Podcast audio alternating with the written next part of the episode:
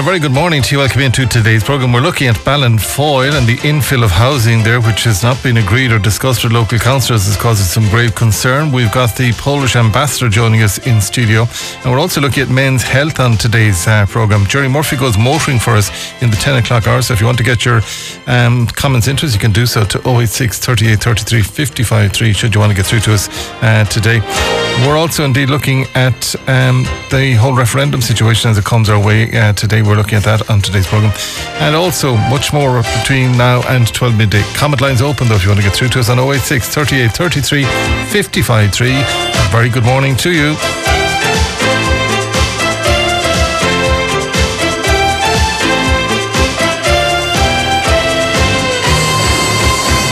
Now, very good morning to you. Welcome in to the programme. Now, our phone lines have been fairly well buzzing, so they have uh, since earlier in the week, um, because as many of you may know, indeed, um, a couple of years ago there was a proposition put forward by Galway City Council to put infill housing uh, in Curragh Park, in Ballinfoyle Park, and in Castle Park. It was voted down by the uh, then councillors, indeed. But lo and behold, in the last couple of days, it has raised its head again in the Ballinfoyle area. and joined on the line, indeed, uh, by Councillor Mike Cubbard, in studio and by Councillor Frank Fahy. Frank, good morning to you. Good morning, Keith. Good morning to your listeners. Did this come as a bit of a surprise to you, by the way, as well? Came as a total surprise to me in that I received an email on Monday evening from somebody asking me, did I know anything about it? And I had to honestly say it was the first I heard of it. So um, I said I'd look into it. And on Tuesday morning, I rang um, Councillor Donal Lyons, who's chairperson of the Housing SPC. He knew nothing about it. I contacted Councillor Colette Connolly, who's the chairperson of the local area. She knew nothing about it. And I con- uh, contacted uh, Councillor Martina O'Connor, who's a local councillor, as is Colette Connolly. And um, none of the local councillors were informed of it. None of the councillors were informed of it. And it is something that came before us in 2018, 2019, where there was a proposal to put um, infill in Ballinfoyle, Castle Park, and in Curragh Park. It was roundly rejected by the residents and it was rejected by the councillors. So, in just just to clarify here, though, uh, infill basically means taking and green area. rid of green area. Green area, yeah. yes. They, and in Ballinfoyle Park, the green, it's an estate that's in the region of 40 years old. And it's the corner at the end of the terraces. Uh, the, the, there's a little green area for kids to play. And it's on a corner and to me, it's not safe. And if, to build houses in it because a visual for cars coming around corners, kids coming out, and that. And you're taking away play area that's been there for 40 years. And children need areas to play. We need to protect open area, green area. Okay, and but, but on, the, on one, um, Councillor Cubbard is with me. Just let me bring him in as well. Uh, Councillor Cubbard, did you have any sight of this? Frank He said he didn't. Did you have any sight of it? No, Keith, uh, similar to my colleague there, Councillor Fahy, uh, completely come out of left field. Um, no consultation whatsoever at local area meeting, which we had recently. Yes. Uh, nothing at the, the housing transport or the housing uh, SPC, which I sit on, and nothing at council level. So it's a complete and utter disregard for the council members, the, elect, the elected members for the area, and indeed for the residents in the area. It, the, it's a farce. I went back to I went back to the council email. To write was at quarter past seven the night before a meeting. I told them it's a farce uh, and it's completely disregarding our role as councillors for the area. Sorry, go back on that. Did you get an email last night at quarter past seven then inviting you to the meeting at uh, two o'clock or four o'clock today? Yeah, we got a notice last night at quarter past seven to say there will be a, an information session held between two and four today. Now, that level of notice to give to anybody, never mind people elected for the area, but I know residents got notice on Monday. But to give any level of notice like that to anybody is completely disrespectful and, and a disregard for the role we hold in the area. And I've been very strong on back with that. But hang on a second. Just hang on, hang on a second there, if you don't mind. Councillor Frank Fahy, I mean, you got the same email? Yeah. Yes, um, I, I rang um, Director of Services in City Hall yesterday evening uh, and um, yesterday afternoon, and he was to come back to me, and um, he wasn't aware of what was happening, and um, I was expecting a phone call back. I didn't, uh, get a phone call back. Um, the residents received a, a, note put through their door on uh, Monday afternoon, a leaflet put through their door, which was the meeting, yeah. undated and unsigned, which uh, to me is very unprofessional. Whoever delivered it, that it wouldn't be signed and dated, and to actually expect residents, you know, to deliver a note on a Monday afternoon, expecting residents to come to a meeting on Tuesday or on Wednesday afternoon, giving them two days' notice at two in the afternoon, between two and four, when most people are actually either working or tied up with bringing kids, picking kids up from school. It's a, it's not an ideal time to have a public consultation, and um, I would Okay, be demanding but- but that, uh, that we have proper consultation on this. And I, I have to go and look at the plans uh, to see what is proposed. It's unacceptable. But this would- this would all be subject to planning and, and an appeal to Bord Pleanála. I mean, they just can't go in and build houses on green areas, can they? They can. They can. They can. Okay, if you look at, and I, okay, so I I went back to the, the email we got yesterday evening, and I refer to uh, three lines in our, our our adopted city development plan. And point five point seven states, community space elements of the green network provide valuable amenity and related healthy living and lifestyle benefits to the community.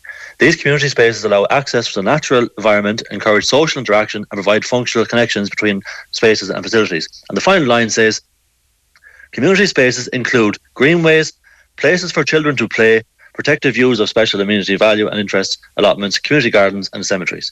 So it- it's in the development plan that we protect our places for children to play. These are in Okay. the green space strategy. They're in our estates. And I said this last time, it just came up, but Frank noted it there.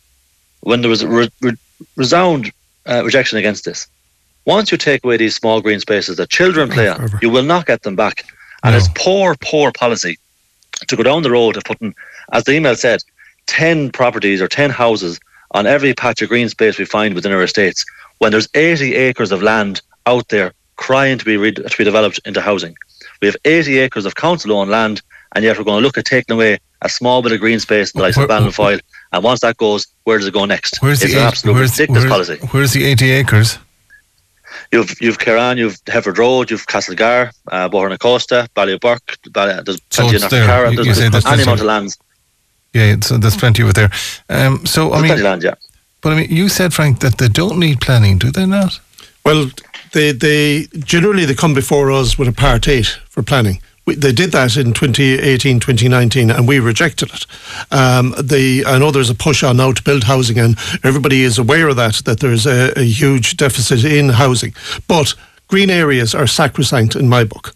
Uh, you shouldn't be building, particularly in a state where people have been living for 30, 40 years and people have moved into it and people, older people, um, you have moved on and passed away and that, and there's new families, new generation Yeah. moving in there. And uh, to take away a green area at a time when, when, um, we're encouraging children to walk to school and cycle to school, and we have issues with obesity, and that the only little play area that they have in the bottom part of Ballinfoyle know, there's a big green area up at the, in the middle of the estate, but if you live down at the bottom of the estate or up at the very top of the estate, the, the, that bit of green area Okay. is where you can So- put your, let your children out to play and keep an eye on them, So I- and in hope that they're safe.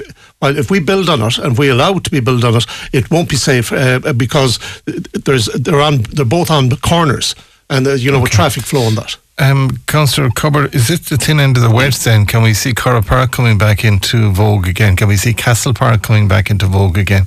Can we see the other housing estates?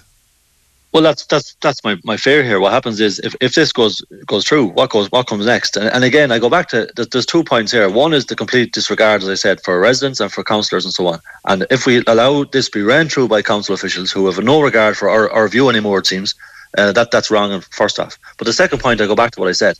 There's over 80 acres of land out there, and and Frank is right. There's a housing crisis, and we're all in favour of housing, but for the love of God, there's room there to develop over a thousand units on the 80 acres. Putting in 10 units in Ballinfoyle and maybe 10 more in Curragh Park or 10 in Castle Park, as you said, that's not addressing the housing crisis. That's taking away the, the green spaces that's used for kids and communities across the city. Okay. And it's poor policy. And, it, and, and the reason it's poor policy is because it never came through our housing SPC. The reason the SPC is there, the Strategic Policy Committee, is to devise housing policy. And the complete ignorance of officials in this instance not to bring it before us as local area councillors or the housing committee or the council is wrong. Okay. Um, It's unacceptable. It's unacceptable that officials should treat us with such disregard and disrespect that wouldn't inform us. I, I don't think it's but on- acceptable. But on, the other on the other side, gentlemen, I mean, I have it, the the note that was uh, dropped.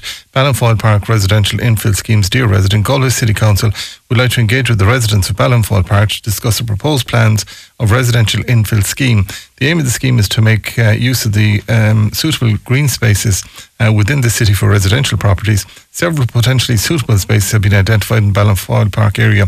We'd like to invite you to a drop-in session between 2 p.m. and 4 p.m. on Wednesday today, 21st of February 2024 at the Ballinfoyle Castlegar Neighbourhood Centre, where members of the housing section will be in attendance to show your proposal plans for the area and answer any questions. So all they're doing is engaging, really. They, they're, they're engaging, um, Councillor Fahy, with the residents in the area. They're engaging with the residents, but the very least they could have done was informed us as councillors, elected area representatives, and there's six of us in the local electoral area, and then that weren't informed. And um, the, the it's disrespectful and unacceptable. Um, that you know, I get a, an email from somebody, and I rang two of my colleagues within in the electoral area. They weren't aware of okay. it, and it's, it's not it's not good enough. All right, uh, Councillor Cubbard, I mean, we're shouting for housing. Here we have an initiative coming forward by Galway City Council on lands that they own and can can be done fairly quickly to take the pressure off the housing. And um, yes, indeed, people are giving out about it. Ah, yeah, okay, but that's that's that's look, that's an easy argument to say you're you're shouting against housing. But look, as I said, and this to me is so short-sighted. We have 80 acres of land. You can develop over a thousand units if we get real about housing and about, get real about delivering. There's people on the housing list who I and my colleagues speak to every day of the week who are waiting up to 14 or 15 years for houses. Of course, we want housing. Okay. But if, if someone tells me that taking every patch of green space from every existing estate across the older parts of Galway is the proper policy to deliver housing, I I reject that. I've never gone against any housing schemes apart from these infill sites because I believe these green spaces are sacrosanct. And again, I go back to what we said in our own development plan, which we put many, many hours into and adopted by all councillors.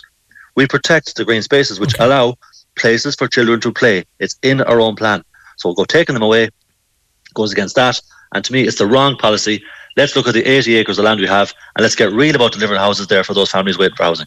All right, Councillor Cubbard, thank you for joining us. Councillor Frank Fahy, good luck with it. And will you come back to us with some? Uh, will Will you be in attendance at? Will you I will indeed, yeah. Will you try and get to that meeting at some stage uh, today, um, Councillor Cubbard? Yeah, my plans to try to get there, Keith. Yeah, I have other plans made, but I, again, when you get 14 hours notice from the city council, you, you try and move your diary around. But um, I've asked the council to come back and, and have a meeting in the evening time as well, because again, people are, working, people are doing school runs, as Frank has said, and other other issues, uh, other, commitments. Like to give 14 hours notice to councillors and, and less than 24 or 48 hours to, to residents is not good enough. So we'd hope to have a further meeting in the evening time where the least they can say is who'll be there. Will it be the design team? Will it be the officials? Will it be the director of services? Again, we have no idea who'll be there today or what'll be on display, and that's that's what's frustrating us. All right. Um, th- thank you, indeed, uh, Councillor Cubbard, um, th- for joining us here today. Frank, I'm just got a text in now. Uh, This could be mischievous, so if you don't mind uh, checking it out for me, uh, could you please ask Councillor Frank Fahy if he's aware of the blasting that's uh, going on at the old Lackagh Quarry in Coolagh? Yes, uh, that's a planning issue. It's been dealt with. I've made numerous representations on it. Um, it's a case that's uh, before the courts. My understanding is Galway City Council are dealing with that through the courts. Let's leave it at that then, but thank you Nick, for uh, clarifying that with us, Councillor Frank Fahy and Councillor Michael Cubbard. Uh, that meeting, by the way, is taking place uh, today in the Ballinfoyle um, Centre there if you want to go to it between 2 o'clock and 4 o'clock. And I'd love to be a fly on the wall, genuinely. Now, a very good morning to you. Welcome into today's program. I said to my next guest, we're in strange times, so we are, and our next guest is the Polish ambassador, Professor Arkady Jagoski, indeed. And I'm sure I made a dog's dinner at that, so I did, but ambassador, sincere apologies. But you're very welcome. Thank you indeed for uh, dropping into us this morning. We are in strange times, aren't we? maybe I would say challenging. Thank you for having me here. Challenging, it is very challenging. So it is, and we see what's going on, and we see what's going on with the UN this morning. We see what's going on with Russia. We see what's going on, and Poland. You're right in the middle, so you are. Uh, that's true that they are at the, at the let's say front almost almost front line, just behind the, the, the just as a the biggest neighbor of Ukraine. So so Yeah. mm, Poland uh, played a very important role uh, in this difficult situation. But uh, this challenging time um, means that we have to be united. We have to the free countries, the democratic countries, have to cooperate very closely. We have to support Ukraine uh, because this is um, uh, future of uh, Europe, future of uh, international order, Future of the world. future of the world. Yes, exactly. Future of the world is really what we're looking at here. And I mean, there's a lot of people putting a lot of support in for Ukraine. But it must be very difficult as a near neighbour to see it continuing and the loss of life as it continues. That's true. I'm, I'm so glad that um, so many Irish people and Ireland uh, support Ukraine, Poland support very strongly Ukraine, and many other countries. It's crucial um, um, because this is just colonial, aggressive, imperialistic uh, war, and uh, we know that uh, from Irish, from Polish history, Yeah. and we know that Ukraine has right to be free, independent, um, and democratic state. Again, it's, it, it's like a fireside chat we're having. So thank you for being so frank and honest. But like when you see what's happening with um, Russia, and then when you see what's happening in Palestine, and we just see the the constant loss of life. And I'm not blaming anybody for anything, but the constant loss of life is just so sad to see. That's true. The, the, as I said, challenging and difficult times, but it means that we have to be uh, smart, smarter than uh, before the Second World War, for example. Uh, and we have to, as I said, uh, collaborate very closely uh, and support these people who are fighting for their freedom. And I mean, we know that the Russian ambassador has been called in and into government buildings. We know all that's going on there. Where, where will all of this end? Or is that a fair question to even ask you? Mm, no, the, the the best solution is um, uh, when Ukraine will will win, uh, and after that uh, we can see a, real changes in in Russia, because we can see that uh, Polish or, or other Central European countries join European Union, um, a democratic country. We are very proud that Poland is a country almost without oligarchs, without corruption, uh, and uh, with I think that uh, Ukrainians wants to follow Poland and other countries and Yeah. wants to have just just democratic, uh, non, not, not not corrupted uh, um, country without oligarchs. Uh, and uh, if Ukraine succeed, uh, Russia will also follow, uh, or Russian people will follow Ukrainians. Will they? I hope so. I Yeah. hope so. But but the most important is is, is, is is the result of the of the war. But can I can I ask you just? I mean, when you see when the leader of the opposition has been jailed so far away from family and then dies suspiciously, if that's going on internally in in Russia, how will he ever be ousted, Mr. Putin? But uh, when when we look at at the Putin um, presidency, it's not the first uh, person who who died. There's No, not no, the, no. the first person who who were opposite um, to, to to Putin government, and he unfortunately died or just was was was was killed. So Yeah. So mm, I have to repeat.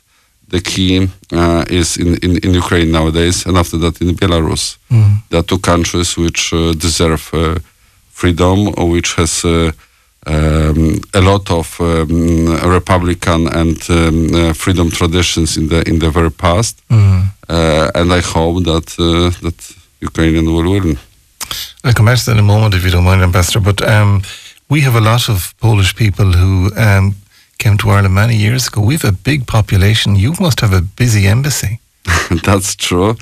The Polish embassy is, is very open, and uh, that's true that that we have um, uh, a lot of work. But on the other hand, uh, we are so happy that so many Polish people came to Ireland um, after the Second World War. Uh, but of course, the, the biggest number after 2004, and we are very glad that uh, Poland and other nine countries joined European Union 20 years ago under Irish presidency. And we also remember that Ireland and the United Kingdom were the first countries which opened their market for Poles. Uh, and uh, Poles uh, feel welcome uh, and uh, well integrated to them, to the Irish society. So there's a natural bridge between our nations. There is a natural bridge there, though. There really is that bridge there because, I mean, they made such a difference.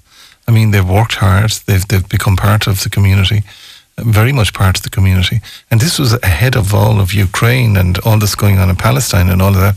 They were really one of the first major nationalities to, to come to Ireland in the big numbers. That's in true. big numbers. That's true. But they, they, I mean, they got no handouts. They got, you know, they had to work flipping hard. No, they work hard, as as, as we know. Uh, also, the Polish situation was very difficult in this in this time with high uh, unemployment. Nowadays, many of them decided to come back, but still they remember uh, Ireland, and still uh, they have a natural ambassadors of Polish-Irish um, connections. I suppose the future for the world is, is young people, and you spent time yesterday in the University of Galway talking with and to young people. Um, did it give you a lift to see the interest that they have in world peace? I wanted to say that that I was really surprised that they are so much uh, interested in not only in, in peace, which is which is obvious that we all, all wanted to to live in peace, and that's why Yeah. we, are, we are we are so active uh, on on many um, uh, areas. But also they, they are more and more interested in Poland and Central Europe, and I'm so happy because for many years there was not enough knowledge about our part of Europe in, in, in Ireland and also in other countries because we were behind the Iron Curtain. Yes. And nowadays, fortunately, it's changed. Um, uh, uh, especially, I'm so happy because there are so many historic links uh, between our nations from the very, very beginning, from the medieval time to to just to nowadays, uh, and to close cooperation on many areas within European Union. Does it go that far back? It does. Uh, sorry. Does it go that far back to medieval yes, times? I just I just visited the Glenstal Abbey uh, and yes. um, uh, wonderful place, uh, Kylemore uh, uh, Abbey, uh, and uh, in in Krakow in Wawel Hill. Um, we we have the oldest Polish uh, manuscript, and this Mhm. oldest manuscript in Poland, in fact, is in fact Irish manuscript, uh, 27 homilies, uh, which really has a huge influence in 11th century uh, uh, in in the beginning of Polish uh, statehood. So you were- you were in Glenstal and you were in Kylemore as well, were you? Yes, exactly. Kylemore is very special.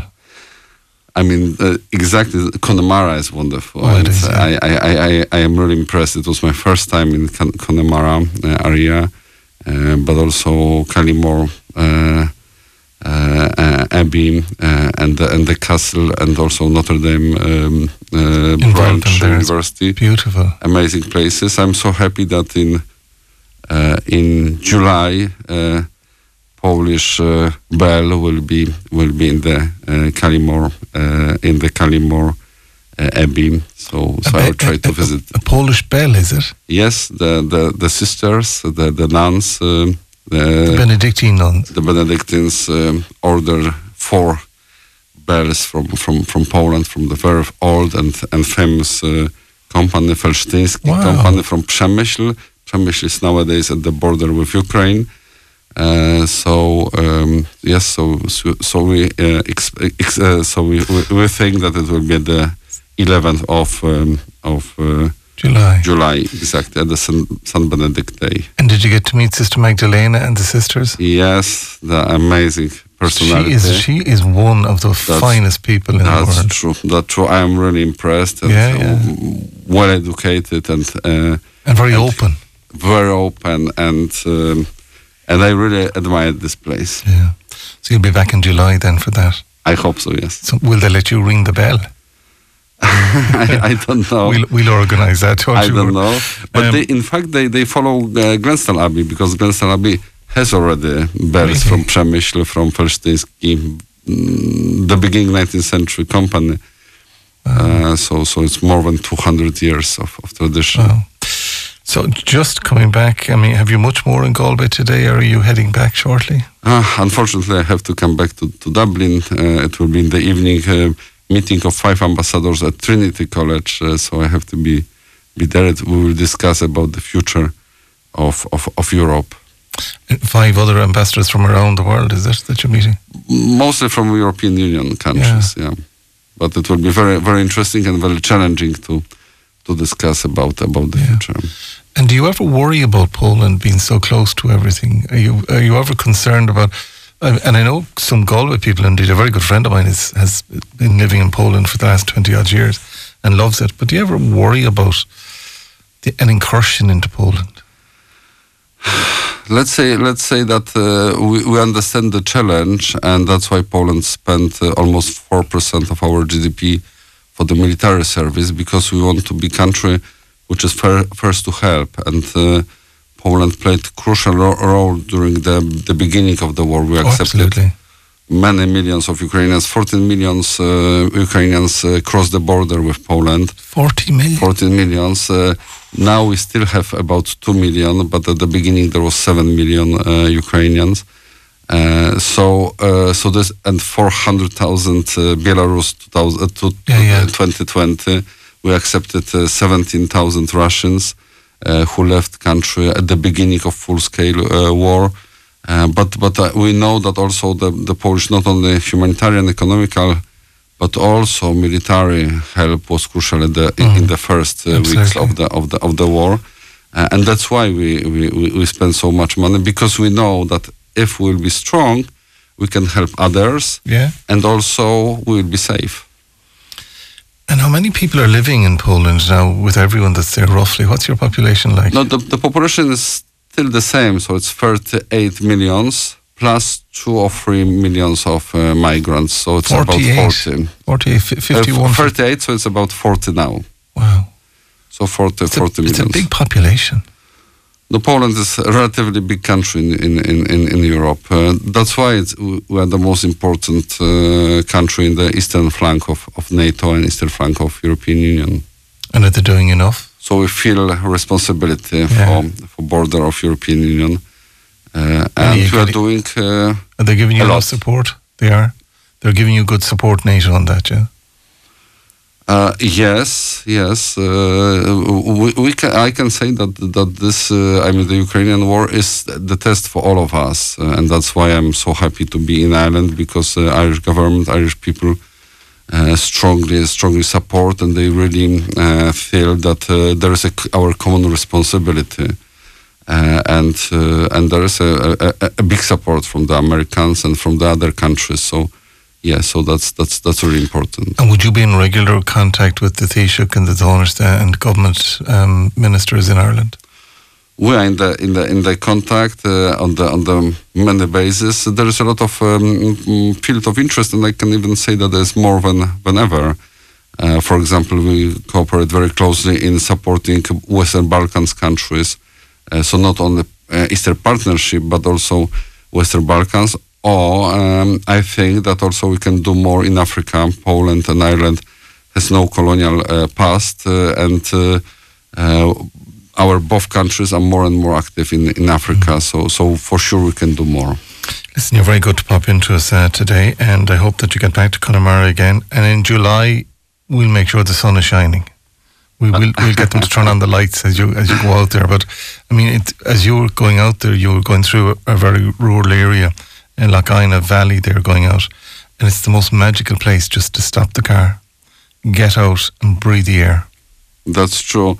I also you know discover so many places that um, connected to to literature, to Yeah. uh, to amazing. Um, place amazing place for artists so you feel really irish identity you really feel We have it all. uh, irish history there so that's a really amazing area All right. Um, Polish Ambassador, thank you so much for joining us today. And again, don't, if you're coming to town again, do let us know from there. But thank you indeed for joining us. Quick commercial break. We're back and we're looking at men's health and boys' health, uh, mental health next. Stay tuned for that and more to come. I have to say, do you know what? My heart is lighter having spoken to the um, Polish ambassador, an, an absolutely gentleman and his colleague indeed uh, with us. Uh, but the, I, I kind of, he kind of reassured me that, you know, things will come right eventually, and he's he has that positivity about him that I just like. I have to say, really and truly. Anyway, let me go to. Um, Again, we're looking at mental health, so we are, but uh, Seize the Awkward Men's Health campaign is underway at the University of Galway, and the Students' Union President, Dean Kenny, joins me on the line today. Dean, um, good morning to you. How are you today? Lauren Keith, I'm not too bad. How are you keeping? Good to talk to you again. And uh, Seize the Awkward Men's Health campaign. What? It's an awkward statement, so what is it about? It's absolutely it's it's an awkward conversation, uh, Keith. We know that men don't speak about mental health enough. I know in my own life, with my own friends, we don't talk about it enough. When we have a problem, the Irish man thing to tend to do is to bottle it up, to carry on. Just You'll be grand. say- Get on to- with it, yeah. Yeah, exactly. So say asking a fella how are you, and you know he's in the depths of despair, and he goes, "I'm sound, nothing wrong with me, leave me alone." So we're trying to do is try and touch on that topic a little bit, try and normalise the conversation by seizing the awkward. And this week we're encouraging everyone, not just men, not just students, but we're encouraging everyone to seize the awkward, have that uncomfortable, awkward conversation where you, you get the I'm sound, I'm fine, but you push past it. You say, right, what's really going on? You're not doing okay. You're not doing the things you used to enjoy. You're not coming out with us anymore. You're withdrawing. You're going into yourself. What's actually going on? How can we help you? And- Just pushing past that. Yeah. And do, do you think that, the, again, I pull on my own experience because I've, I've dealt with um, a number of people that had issues that we're talking about right now. But sometimes that confronting them buries them further away from you and pushes them further away from you because they don't know how to deal with it. Yeah, you're you're right. I agree with you to an extent. That can often happen. But you do, I don't say have is- to be right, Dean. No, challenge me on it, please. Yeah, no, no. I, I- I, I think that can happen. So oftentimes, if you confront someone like that, they can just seize up a little bit more and and and and not respond. But what'll happen then is they mightn't respond in that instant, but they'll realize that someone cares about them. They'll realize that someone cares enough about them to notice that they're not doing okay. And it mightn't be that day. It could be a week later. It could be a few months later. It happened to me uh, about a, a while ago when I realized one of my friends wasn't doing too good. Checked in with him on the day. It was no sound. Leave me alone. It was about six months later. He came back to me. He said, "Listen, I really appreciate what you did back then. I didn't say it back then, but it actually made a real difference." Just to notice that someone cared. But I think, in the general sense, if if you if you try and open up that conversation with someone and you really come from a place of care and and and and welfare for someone they'll more than usually replicate it. And and, they, and they'll, they'll they might not open up straight away but they'll have that little conversation. They might have the right look i'm not doing 100% and it mightn't be on that day it could be the next day but even that checking in is just absolutely vital for someone to realize that someone cares enough about them to check in on them and to ask them how they're doing It's funny that you make that statement because um, about a year ago, um, I had I met a friend and I asked the question that you asked. By the way, you know, are you okay in Yeah. that? Um, and they weren't all right. But just yesterday, they rang me, and I hadn't spoken to them in a long time. And they rang me, and basically they just rang to say thank you for a year ago. I actually forget what I did a year ago, but I remember we had a conversation that wasn't pleasant. But um, Yeah. but he came back to me yesterday and said, "Look, thank you for doing what you did." So sometimes sometimes your gut is the right thing to do if you think someone's out of sorts is to do something about it. Oh. Oh, absolutely. And there's no one better placed to know when a, when a friend isn't doing so good than yourself. Like, There's no mental health professional that is that knows someone as good as a very close friend. Like if if, if anyone out there is hearing this and they're thinking, right, well, there's a friend of mine that's maybe not doing so good, but who am I to say they're not doing so good? I'm not a mental health professional. I'm not a trained person, and you're you're right, you're not. But you're also the person that's most qualified to know when your friend isn't doing so good. You're the person most qualified to have that initial conversation. And it mightn't it mightn't fix things for them. It mightn't help them entirely. But opening up that and having that initial conversation might open the door to them getting the help they need. Because what we're trying to do here is we're not trying to train people to be professionals. We're not trying to encourage people to to intervene and to fix someone's life. That's not what we're trying to do. We're trying to have that initial awkward, seize the awkward conversation, and it might roll on a little bit more to encourage someone to get the professional help they need. Because in a lot of cases, they need professional help, but in an awful lot of cases as well, just that initial friend to friend awkward conversation can be enough. Like you said with your friend, having that check in, and it mightn't seem like anything at the time, might seem very insignificant, but to them, it can mean the world just to know that someone cares about them. Because for a lot of men, I think in Ireland, it can seem to them like no one cares about them. I mean, the way we're brought up, especially in rural Ireland, the way we're brought up, a lot of the time we're told you have a problem, right? You just burrow down, you keep at it, get up in the morning, you do your job, you Yeah, go to yeah, bed. That's yeah, it. You just keep at it, keep going, bang, bang, bang. But for someone to realise that someone else actually cares about them enough to check in, that Mm. can mean the world. And I, I think we're as a society, I, I, I do hope. I know definitely on a university level, we're moving past that sort of bottle up, kind of get on with it attitude. And I, I, hopefully, uh, in a wider society, it, it'll it'll start to change as well because it doesn't serve anyone. That sort of thing of bottling up and keep going, it doesn't help anyone. It doesn't serve us at all. It doesn't. But then on, on the other side, so we're talking about men, but on the other side, uh, women are very good and females are very good at um, opening up and talking with with fellow females and friends and otherwise. Yeah. And and, and they, absolutely. And it's so it's it's Yeah. a, it's a gender. It's definitely a gender thing with men. It's that kind of macho one. I'll, I'll be right anyway, and I won't let me guard down. That's that's Yeah. hogwash. That's wrong. Oh, it's absolutely wrong. And like you're right, women are much better at, at, at, talking in the general sense. I'm not saying that every woman is fantastic about talking about their mental health, but you, you'll find women are much more likely to talk about their emotions and not feel bad about it, which is completely right Yeah. and completely justified. But I don't know what it is. As Irish men, we seem to have this thing that we should feel bad for having emotions or feelings, or feel bad for for uh, you know entertaining the thought that we're not doing well or we're struggling or you know we all I think a lot of it is we, we have this attitude that someone's in a worse spot so I can't say that I'm not doing well and uh, like that's not serving anyone it doesn't help us uh, Yeah. it, it really it really damages us to be honest to to, to to put us ourselves in that position because we can end up with real difficulties down the line and just uh, and struggling even more and more and more Uh, Keith, as a man, this speaker is speaking so much sense. I recently joined a gym, and let me tell you, I feel great since. I don't bottle anything up anymore. I just let it out there. And uh, Yeah. other, other positive comments coming in there too, as well. I have to say, Dean. And um, Yeah. but it's it's to get to the it's to get to the core issue here, which is, Mm. and I suppose I'm going back hundred years on this one, but there was a saying once upon a time, and we use it all the time since, is it's okay not to be okay. But it's Yeah. to instill that it is okay not to be okay. But how can I help you? And how can we get you help?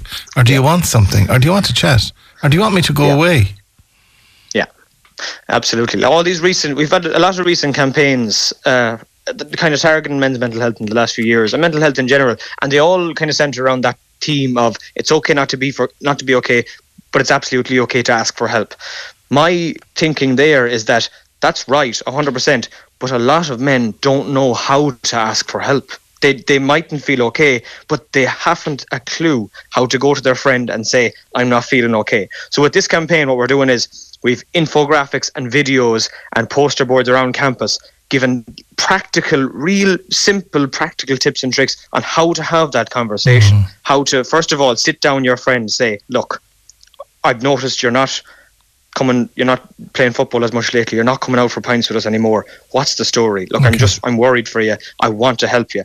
And likewise if you're not doing too well to broach the subject with a friend of yours. Say look i just want to talk to, to you about something. I'm not doing so well lately. I don't know what's going on even just even just to have that person to listen to you can be Yeah. such a release Can I ask you just now? It's, it's, it's uh, where can I get further details briefly on this one? Just to go to any member of the students' union, I take it, uh, if they're there. Um, can I ask you? This day week we had the president of the college, indeed University of Galway, President Ó hÓgáin, and we were talking about Rag Week. How did Rag Week go? Did it all go safely? Honestly, Keith, it, it was. I, I, I'm still struggling to understand how well it went. It was. It was absolutely fantastic. Uh, it was. All, it was. I mean, there was almost no incidents. I mean, Thank uh, God. nothing out of the ordinary, to be honest. Yeah. Um, which is an absolute blessing.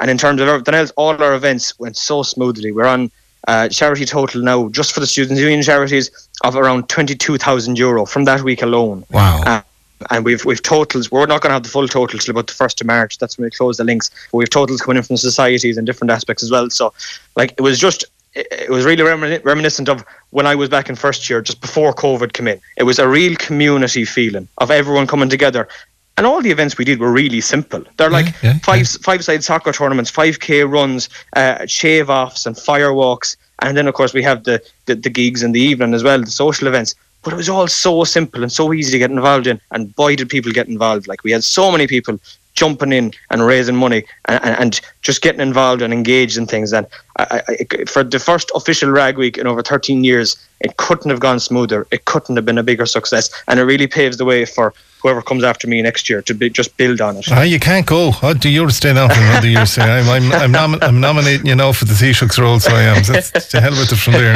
Not that it would be in your blood altogether, but anyway, there you have it. Um, but isn't it just great? And I mean, and fair play to um, Kieran Ó hÓgáin and, and the college management team to, to work with you to embrace it.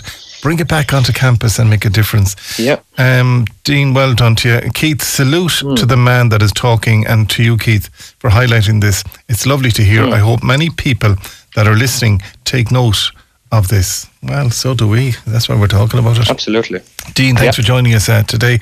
And um, you have to stay on for another year as president. That's it. I'm, I'm, I'm going to get Michael D. Higgins onto you. You can't go before he goes. End of story. Uh, thanks for joining us uh, today. That's Dean Kenny, uh, president of the Students' Union in University of Galway. Isn't it just so lovely to hear his refreshing voice uh, today saying in his wildest dreams he couldn't have thought uh, that Rag Week would have gone as well and as literally quiet as it was, thank God.